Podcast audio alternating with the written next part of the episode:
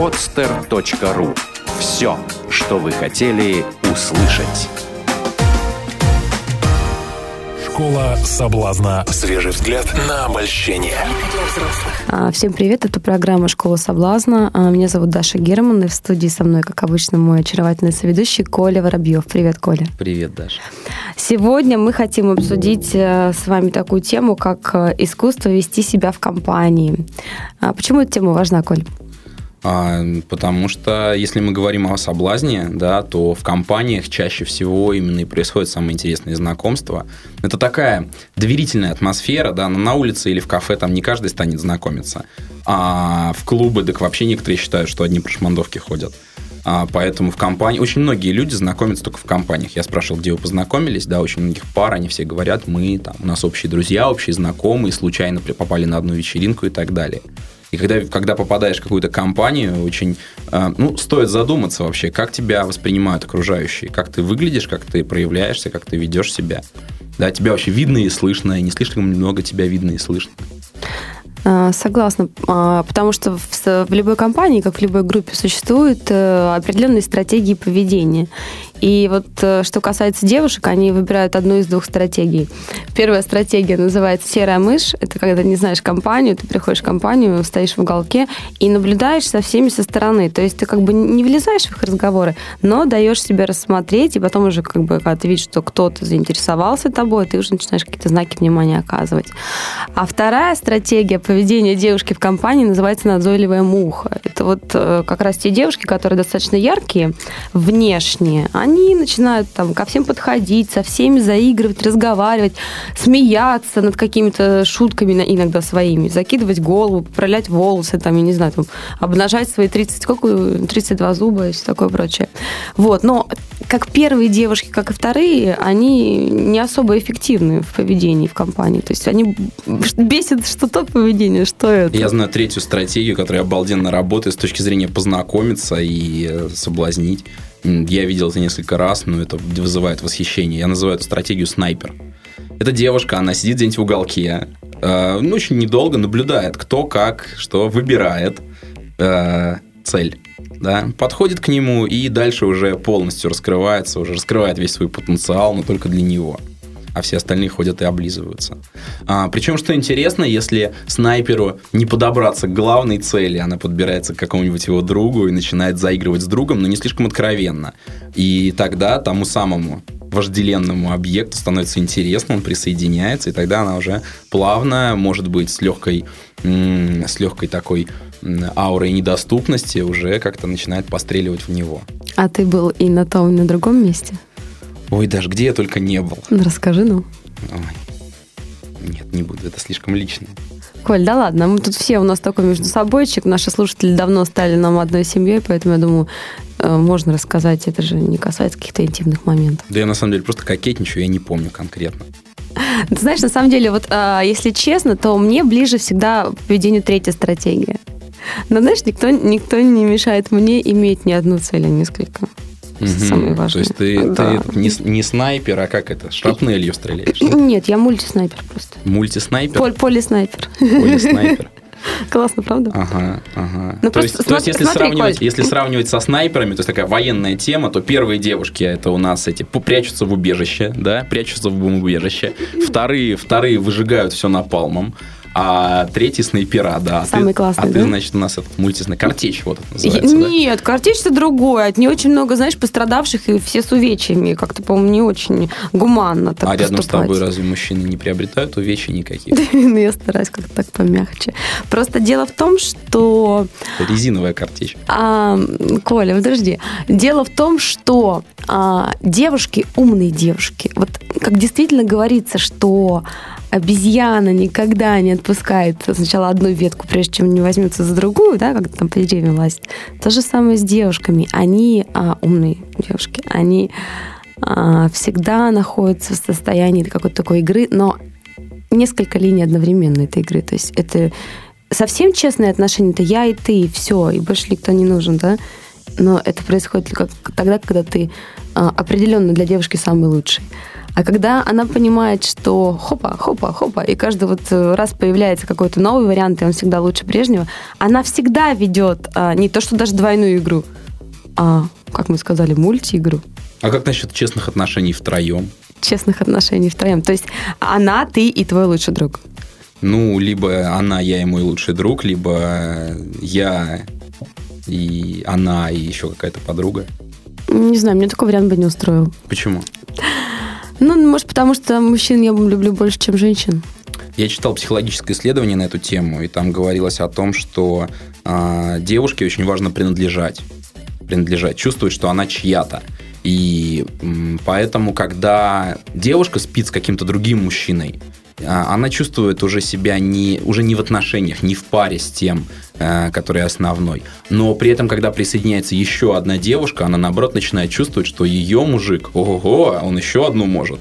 Но при этом, если она чувствует надежность, что он ее не бросит ради той, да, в основной страх при этом у девушек, что она это понравится больше, чем я, и он к ней уйдет. Если девушка уверена в себе, если она знает, что она классная, то она этого совершенно не боится, и наоборот это получается здорово. И судя по тому, что ты говоришь сейчас, Даша, я делаю вывод, что ты все-таки ближе по стратегии к мужчине.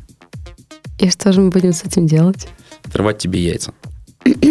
А, Для этого у нас еще есть много времени сегодня. А за словами Николая Воробьева, конечно, чувствуется определенный опыт, когда он говорит о любви втроем. И совершенно видно, что он тут э, совсем не занимается теорией. Да, Коля? А, ничего не помню. Ничего не помню или ничего не помню? Это вообще был не я, да?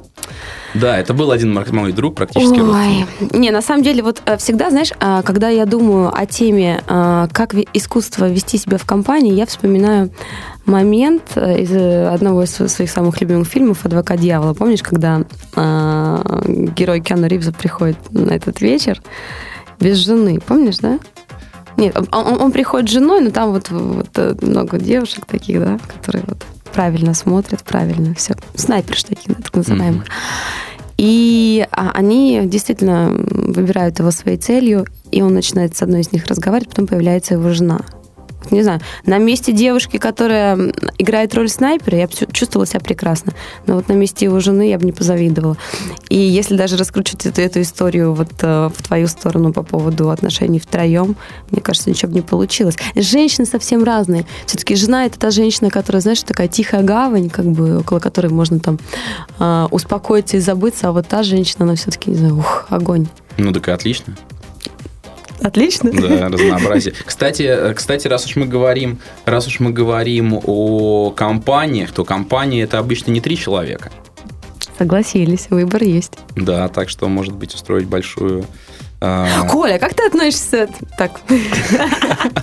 Весна действует на Николая Воробьева все сильнее. Скажи, пожалуйста, а как ты относишься к таким а, девушкам и вообще к таким парням даже, может быть, которые, а, допустим, приходят в свою компанию, своих друзей, которых они знают достаточно длительное время, с новой девушкой, и а, все видят, что она пришла с ним, но эта девушка начинает вести себя так, что, типа, она пришла не с ним, начинает общаться со всеми людьми, с его друзьями, и в конце, когда он, допустим, в час ночи говорит, слушай, дорогая, поехали уже, я тебя отвезу, да, там я на работу завтра, и все такое, она говорит, слушай, ты езжай, я останусь, я сама доберусь, и все такое. Как, как вот, вот такие ситуации ну, я считаю таких девушек дружелюбными. Дружелюбными. Да. А если бы ты оказался на месте того парня, что бы ты считал? Я бы считал эту девушку дружелюбной. Слушай, ну мне кажется, мне кажется бредом обратная ситуация, когда приходят двое и А как, же, друг у а друга. как же принадлежность пресловутая, которая... Ты говорил, что женщина должна принадлежать. Окей, ты пришла с этим парнем, уйди с этим парнем. Ну, кому? Ну, что такое?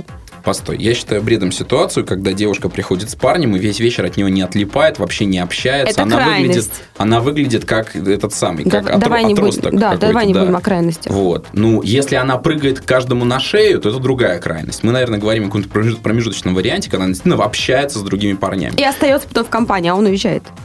Ну, по поводу остается в компании, ситуация, конечно, несколько странная. Я бы задал пару вопросов этой девушке. Э, Ну, давай представим, что я эта девушка, задай мне пару вопросов. Я люблю расстановки, ничего там страшного. То есть ты, ты мне говоришь, ты мне говоришь, ты типа езжай, а я... Да, я потусуюсь еще, мне на работу не надо завтра. Я, в принципе, не работаю и живу на твои деньги. Нормально всё. Ага, а, а я-то что, куда поехал? тогда? Домой ты поехал, у тебя Зачем? работа завтра. Ну, как бы поздно уже. А, да, слушай, ну, Даш, ты знаешь, эм, Не, я, я сейчас не Даша. а, ну, хорошо, Маша, Маша, Маш, Маш, ты знаешь, э, ну, мы с тобой, у нас же с тобой такие отношения, что же меня еще ужином будешь кормить сегодня, да? Да нет, наверное. Нет.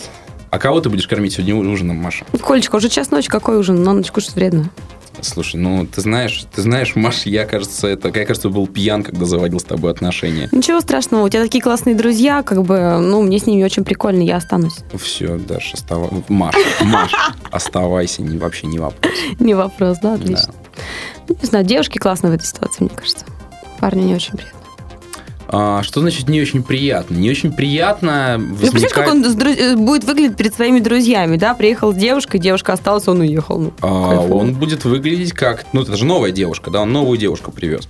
Ну, он привел телку в компанию, это называется.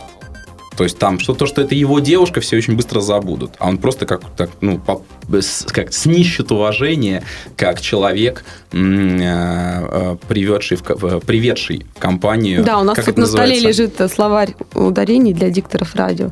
Но мы просто на него смотрим, сразу скажем, что мы в него не заглядываем. Да. Да. Да. Так вот, он будет, он будет славиться в этой компании, как приведший в эту компанию, как же это называется, жену полка. Ага, жену полка.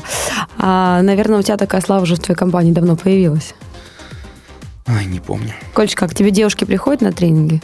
Ой, очень много, больше половины. Мгм. Да, девушки сейчас в последнее время поняли, что заниматься собой, заниматься развитием вообще очень полезно. Раньше только пикаперы ходили, а сейчас девушки начали девушки, девушки, девушки, и вот на данный момент больше половины. Я вот, кстати, не очень люблю, когда у меня женские группы приходится вести, но я больше как бы по мужчинам специализируюсь. А я потом поняла, почему. Потому что я себя им противопоставляла. Когда начинаешь с ними разговаривать на их языке, они не то, что тебя понимают, они тебя потом любят.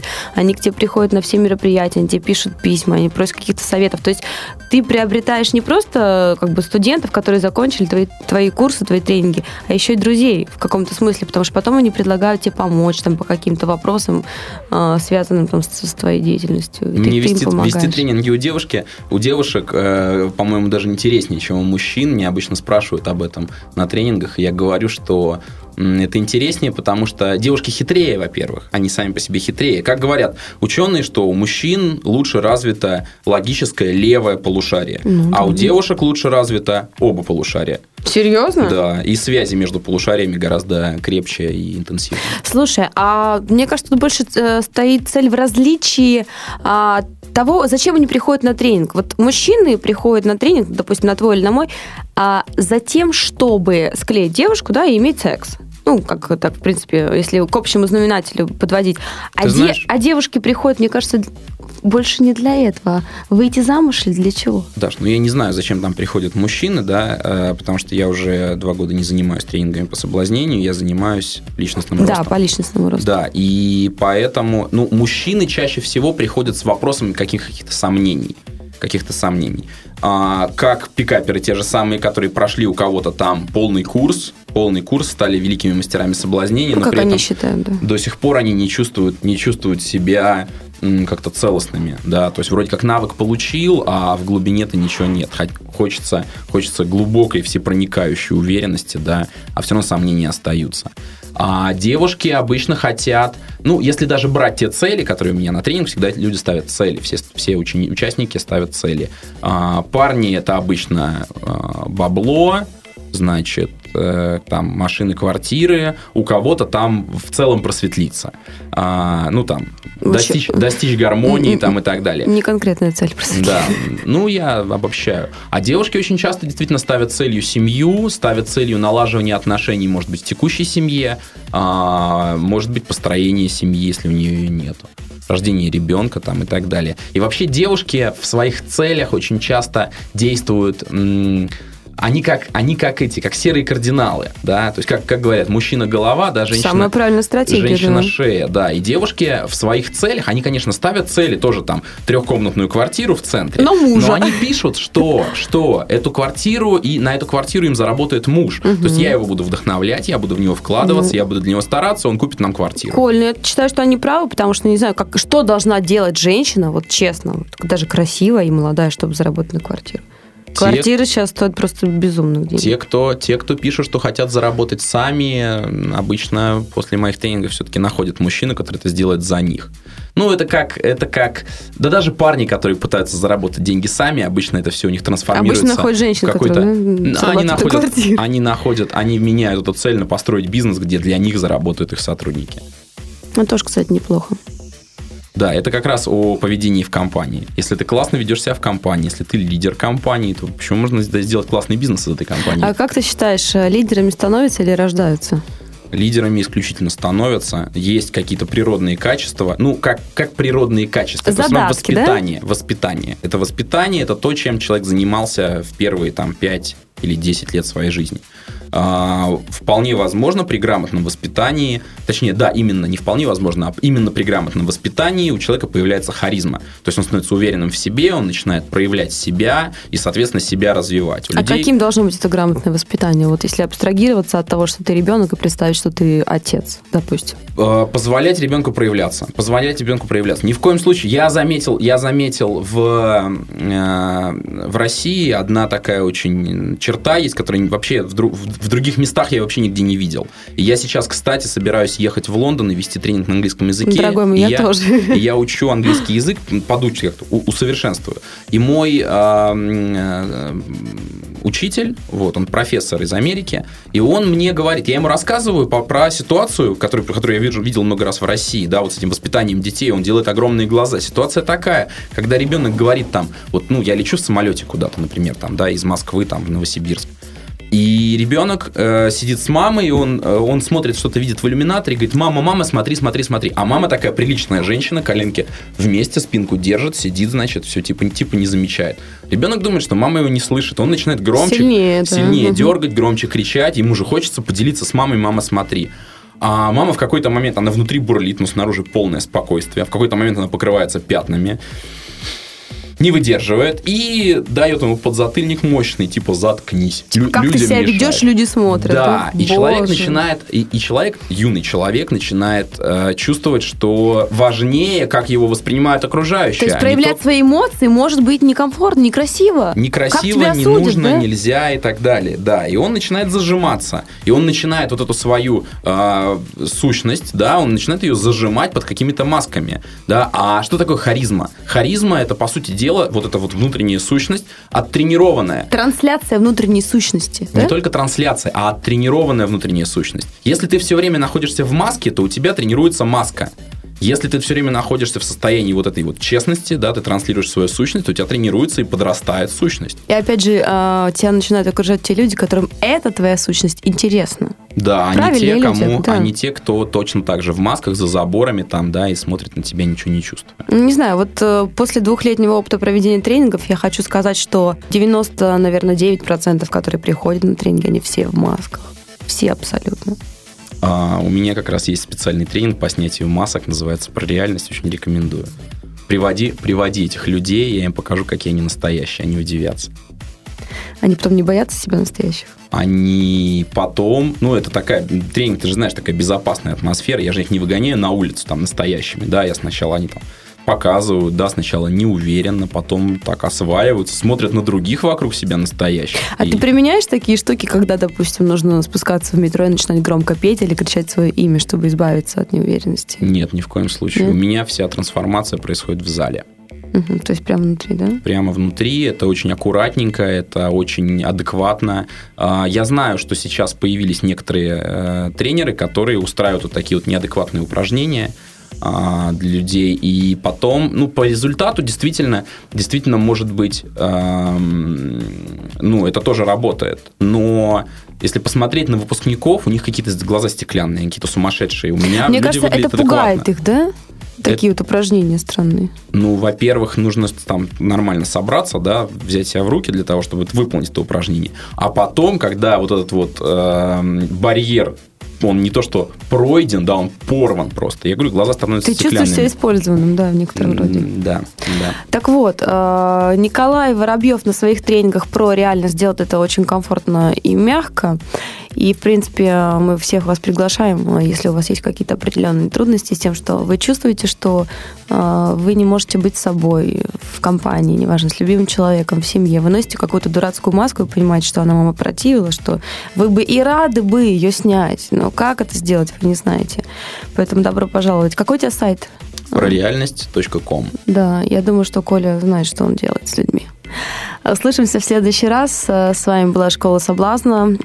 Даша Герман, Николай Воробьев. Сегодня мы пытались поговорить на тему, как правильно вести себя в компании.